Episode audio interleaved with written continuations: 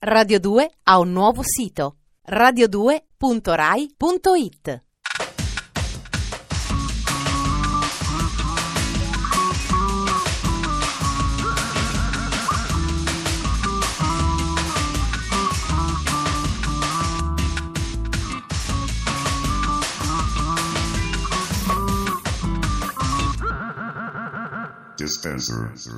Buonasera e auguri. Santa Lucia è arrivata questa notte carica di regali. La terra di Cristina del Grande Fratello freme e festeggia. Il dodici dicembre a Iseo arrivano i regali. È il Natale del tondino di ferro. Ferrato e Dispenser, distributore automatico di stimoli quotidiani, vi fanno gli auguri di cuore. Popolo del nord-est e del sud, adepti della concorrente femminista di Babbo Natale, quanti si sono ricordati di voi? Noi sì. Adesso come farete a non volerci bene? Chiaramente siamo muniti anche noi, come sempre, di pacchi dono o doni pacco, insomma, vedete voi. Sommario.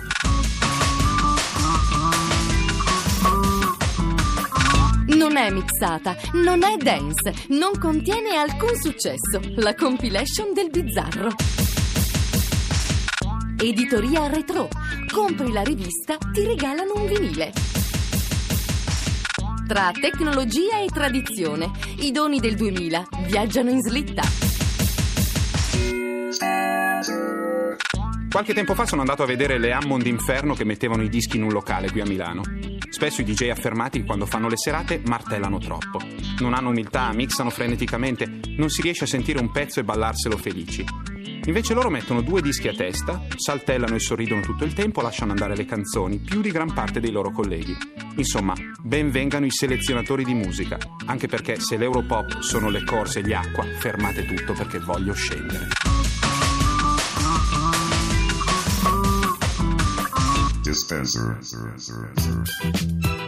Come tutte le favole belle, anche il famoso anno duemila, che tanto prometteva e nulla ha mantenuto, sta giungendo al termine. Per Dispenser, come per tutti, è tempo di bilanci esistenziali, di riflessioni importanti. In questi giorni siamo attraversati da dubbi angoscianti del tipo: fra tutte le compilation uscite quest'anno, qual è la migliore? A questo però sappiamo rispondere. E se voi siete il tipo che guarda con sospetto le raccolte di successi e che odia le canzoni mixate, forse questo è il disco per voi.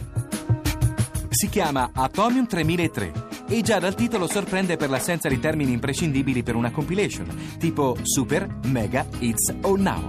Curata dai Le Hammond Inferno e pubblicata dalla loro etichetta, la Bungalow Records, Atomium tremila tre raccoglie diciassette brani di ciò che loro definiscono club pop europeo, una sorta di bizzarro pop alla Pizzicato cinque, cantato però in svedese, spagnolo, francese e così via. L'occasione ideale per scoprire gruppi a noi del tutto sconosciuti, come i deliziosi Club otto, praticamente la versione svedese dei Saint-Étienne. Okay.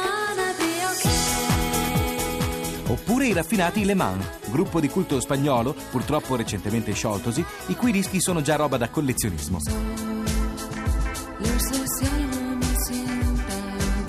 E che dire dei The Clooner, forse il primo assaggio del pop greco dopo il Demi Russo degli anni sessanta.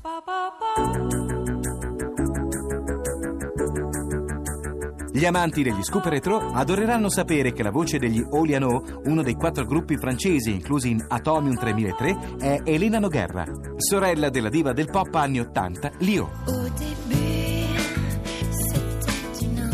Ma Atomium tremila tre raccoglie anche esempi di pop finlandese, austriaco, norvegese, persino russo, con il brano del quasi esordiente Andrei Zuev.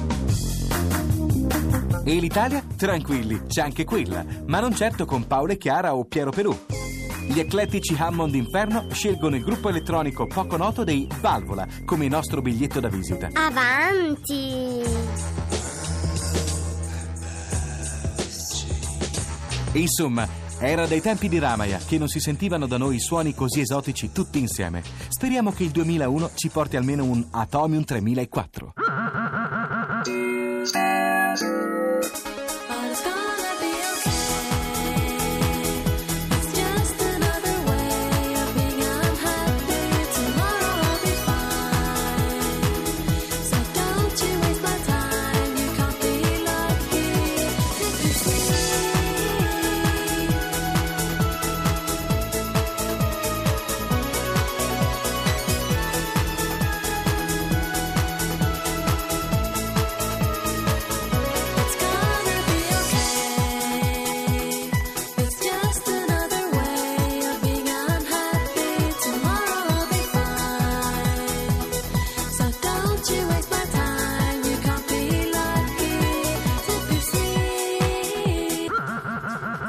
Dispenser. Fortunatamente sembra che una certa attitudine al moderno a tutti i costi sia scomparsa negli ultimi anni. Prendete il marchio Fiat. Negli anni ottanta novanta erano quattro righette oblique. Sembrava il simbolo di una marca di motozappe bulgare. Eppure tutto doveva essere un po' moderno, un po' computer.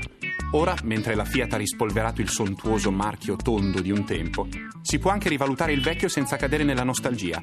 Si può andare fieri di quel brivido di feticismo che percorre la schiena al solo pronunciare la parola vinile.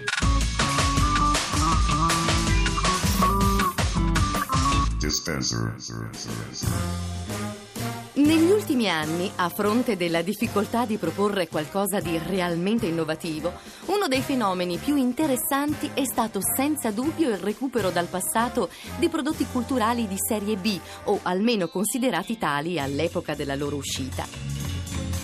Dalla commedia pecoreccia alle pellicole di genere, passando per le relative colonne sonore, da un certo design anni settanta a telefilm come U F O o Attenti a quei due. Che tutto questo, oltre a essere una tendenza del momento, possegga anche della sostanza, è dimostrato dall'interesse dei gruppi di pop giapponese per musicisti nostrani come Umigliani e Piccioni, o il vero e proprio culto che circonda oltreoceano registi come Mario Bava e Lucio Fulci.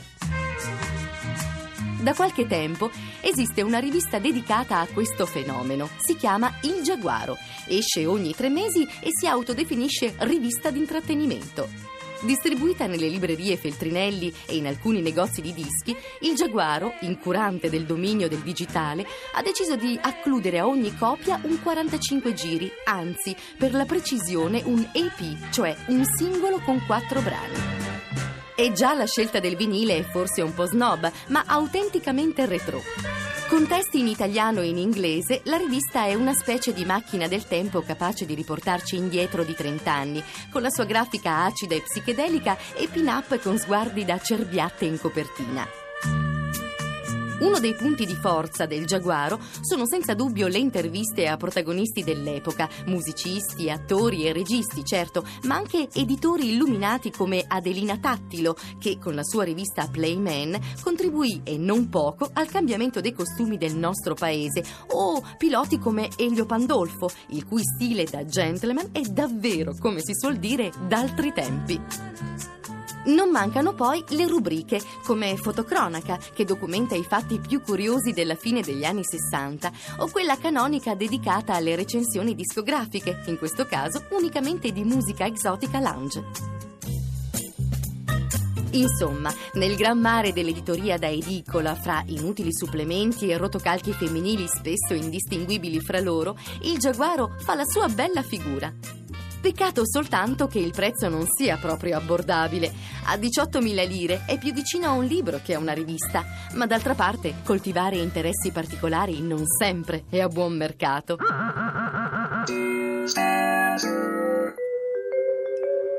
Visto che finiamo una settimana prima, continuiamo ad affrontare i temi scottanti del Natale con un certo anticipo.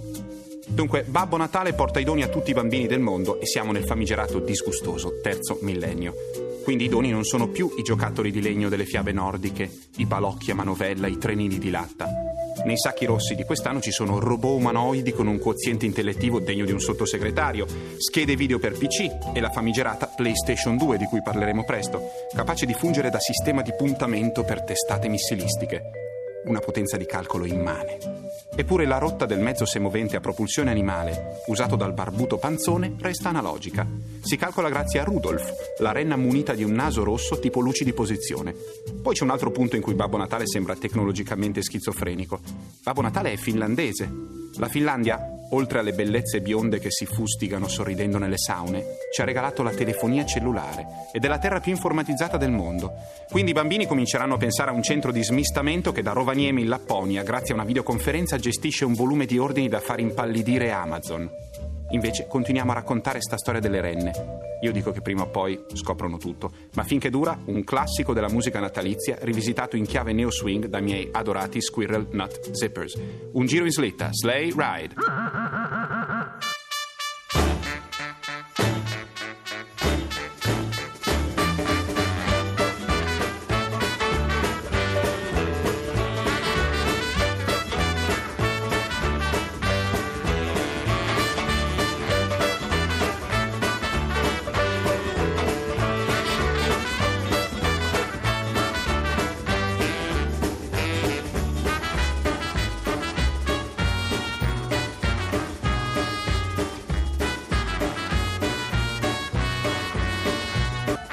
Dispenser.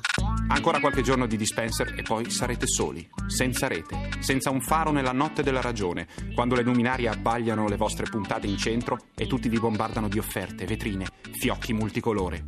Finché siamo qui, faremo di tutto per sostenervi. Non perdete le nostre ultime puntate del duemila. A domani venti e trentasette, Radio due. Buonasera a tutti da Ferrato.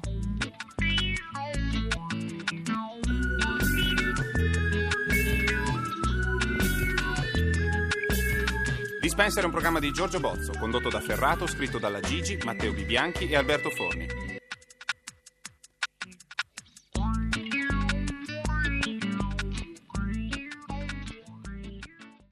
Radio due ha un nuovo sito, radio due punto rai punto it.